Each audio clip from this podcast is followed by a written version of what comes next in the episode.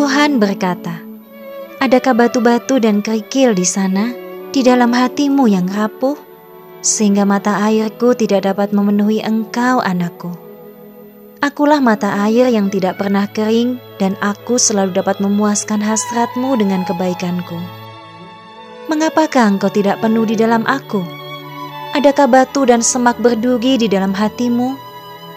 Adakah yang menghalangimu untuk menerima cintaku? Selidikilah hatimu, anakku, dan singkirkan semua itu. Buanglah semua yang kotor, sampah, dan kecemaran dalam hatimu.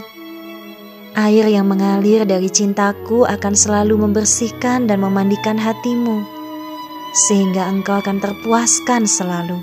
Barang siapa mencari aku, dia tidak akan haus dan lapar lagi.